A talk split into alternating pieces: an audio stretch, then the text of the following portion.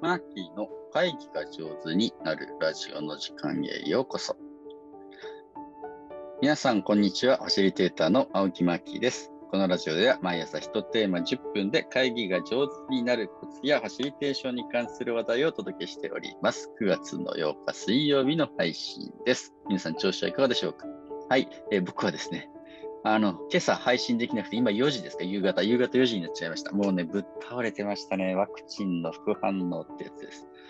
いやー、これ月曜日の夕方6時に打って、えー、翌朝起きた感じで、これはいけると。あ左手痛いぐらいだと思って昨日の朝お話ししたんですけれど、もうね、その後すごい熱が出ましたね。38度を超える熱が6時間ぐらいぐわーっと続いて汗ぐっしょりかいて、体中、なんていうの、あの節々が痛いってやつですか？ああ、こんなにきついんだと思って、えー、昨日の夜もぐったりして寝て、あ、今朝はですね、全然すいません、ラジオの配信まで行かず、も声も出ない、体はフラフラという状態で、えー、ちょっと家族にね、面倒を見てもらって、なんとか今夕方になってようやく声が出せるようになったので、配信をしております。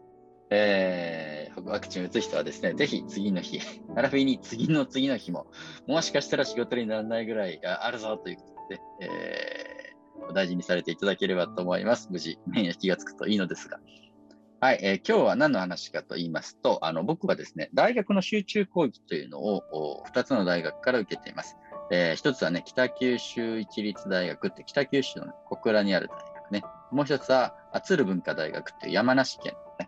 えー、鶴市というところにある大学です。この2つの大学での集中講義やってきたんですけど、おそらくですね、もう今年で2つとも終わりかな。あの、10年、えー非常勤講師に10年やるとおしまいなんですね。えー、お知らせが来て、もう10年やってもらったので、もうこれ以上やると、あの大学で雇用しないといけないと、なんかそういうルールがあるらしくて、もう10年で一区切りでさよならですというふうに担当の教員の方からご連絡がありました。いや、10年間僕は大学で集中講義を担当させてもらったわけです。僕が大学生になっていた頃っていうのは22、3の頃で、今45なので、22年前はね、僕は大学生リアルだったのでみんなの感覚がわかるんですけれど、だんだんだんだん年を取ると、今時の20代前半の学生さんが何を感じてるのかってね、まあ普通に暮らしてたんではわからないですね。えー、なので、この大学での集中講義、非常に貴重なタイミングで、今時の学生さんがどんなことを感じていたり、考えていたり、面白いと思っていたり、ハマっているのかなっ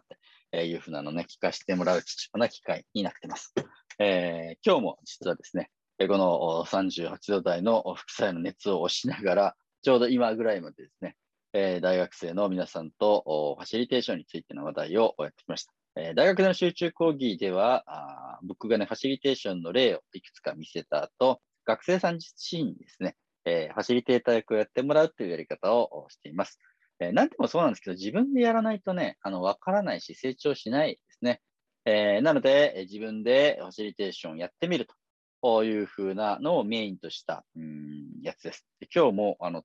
大学生たちがですね、いろんなテーマで考えたファシリテーションを、まあ、展開していくわけですね。今日見事だったですよ、これ。まあ、大学生しかこんなんできないわって。えー、一人の学生さんはね、世界がもしゾンビに満ち溢れたらあなたはどう生き延びますかっていう、えー、ゾンビワールドでの生き延び方について考えるファシリテーションっていうのをやってくれました。めっちゃ面白いですね。条件があってね、全世界でゾンビはいます。そのゾンビは走るゾンビです。でも生存者はいるかもしれないし、いないかもしれない。まあ、そんな中、あなたはどう生きてくだすかみたいな。そういうなんかいきなり設定があって、それの生存戦略をリストアップして、それをみんなディスカッションするみたいな、そんな感じでした。めっちゃ面白いですね。あもう社会人では多分できないタイプのフ ァシリテーションになってきます。えー、何の役に立つかとか一旦置いて、テーマは何でもいいの。僕が言ってるのね。テーマは何でもいいので、あるテーマに対してみんなが参加できる、関われる、え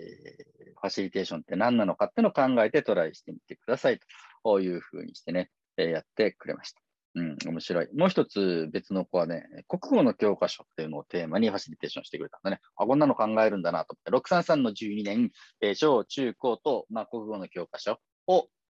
うん、使って学んできたと思いますけれど、あなたにとって面白かった話、えー、は何ですか？それを話しましょう。みたいな感じでね。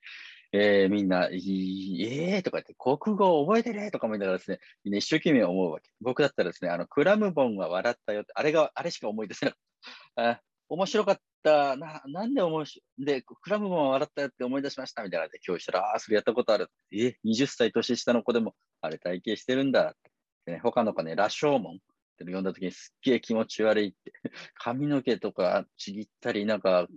人のし、死人から着物を剥いだりするんだみたいな、ひどいとか言いながら、そういうのを覚えてたりですね。エーミールのあの少年の日の思い出、性格悪いとか思い出してたりですね。夏目漱石の心で、あの、衣装がやたら長いとかね、いろいろこうそういうのを思い出して、えー、話をするわけ。で、小学校の国語の教科書で、要は覚えてることって不気味なこと、不思議なこと、ホラーな感じ、死と、人が死ぬとかね、え真と隣り合わせとか、そういうのはね、結構記憶に残ってるんだなと思って、まあ、先生たちや文科学省の役人たちがあの、ま、学んでほしいこととは別のことをね、子供たちは受け取って印象に残ってたり思い出したり、あれが面白かったねって言って話をしてるのを見てます。そういうのも非常に素敵なファシリテーションでね、あの、面白かったです。えー、もう一人ですね、この子のファシリテーションもすごい面白いなと思って、彼はですね、キラキラネーム、の人なんですよ。で、僕の名前はこういうキラキラネームなんですけれど、よくそういうふうに言われます。で皆さんと今日はキラキラネームについて考えてみたいと思いますって始めたファシリテーション。これは非常に良かったですね。キラキラネームっていうのを考えたときに、どんなイメージがありますか？プラスのイメージとマイナスのイメージがあると思うんですけれど、じゃあプラスのイメージを赤いペンで、マイナスのイメージを青いペンでえー、ちょっと手元の A4 の紙にこう書いてみてください。みたいな感じで、キラキラメールがどういう、なんだろう、捉え方をしているのか、されているのかっていうのをわーっと出していくんですね。で、彼の想像では、キラキラネームってネガティブにみんな捉えてるんじゃないかな。チャラいとかですね、えー、なんか頭悪そうとかですね、年寄り受けしにくいとかですね、電話で、電話口で説明しにくいとかですね、えー、出世しなさそうとか、なんかそういう、なんかネガティブなイメージ捉えられてるんじゃないかと思ってたんだって、そう、ファシリテーターの想定ね。でもその想定を超えて、実はポジティブに、可愛いとかモテるとかですね、ユニークだとかですね、枠を外せるとかですね、えー、なんか世界の人と繋がりやすいとか、ポジティブなイメージもいっぱい出てきてね、ファシリテーター自身がすごくびっくりしてた。で、そのびっくりした、あまあ、良い面と悪い面を受け取りながら、キラキラネームっていうもののネーミング自体がやっぱりちょっと違うんじゃないのつって、そのキラキラネームというものを新しい名前を授けて、何かできませんかっていうのを考えるファシリテーションだ。あ、これ面白いなと思っていて、ネーミングを変えられるってことは世界を変えられるってことなのでね、えこれすごいなと思うわけであります。で、キラキラネームっていうものを、なんていう呼び名にすると、なんだろう、本質的なんだけれど、うん、誰かがね、辛い思いをしなくて済むのか。え新時代ネームとかね、グローバルネームとか、出世ネームとかですね、えー、プレシャスネームとか、いろんな名前の、ね、ニューネームとか、いろんな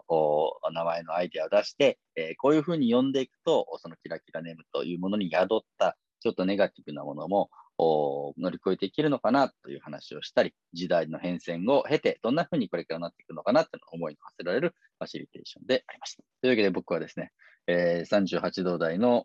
副作用の熱でフラフラしながらも、学生たちとファシリテーションを学ぶという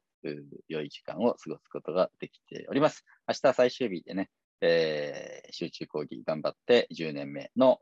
仕上げをしたいと思います。今日も最後まで聞いていただいて本当にありがとうございます。朝配信できなくてごめんなさい。夕方の配信でも聞いてくれたあなた、本当にありがとう。それでは皆様、良い一日をお過ごしください。ファシリテーターのマッキーでした。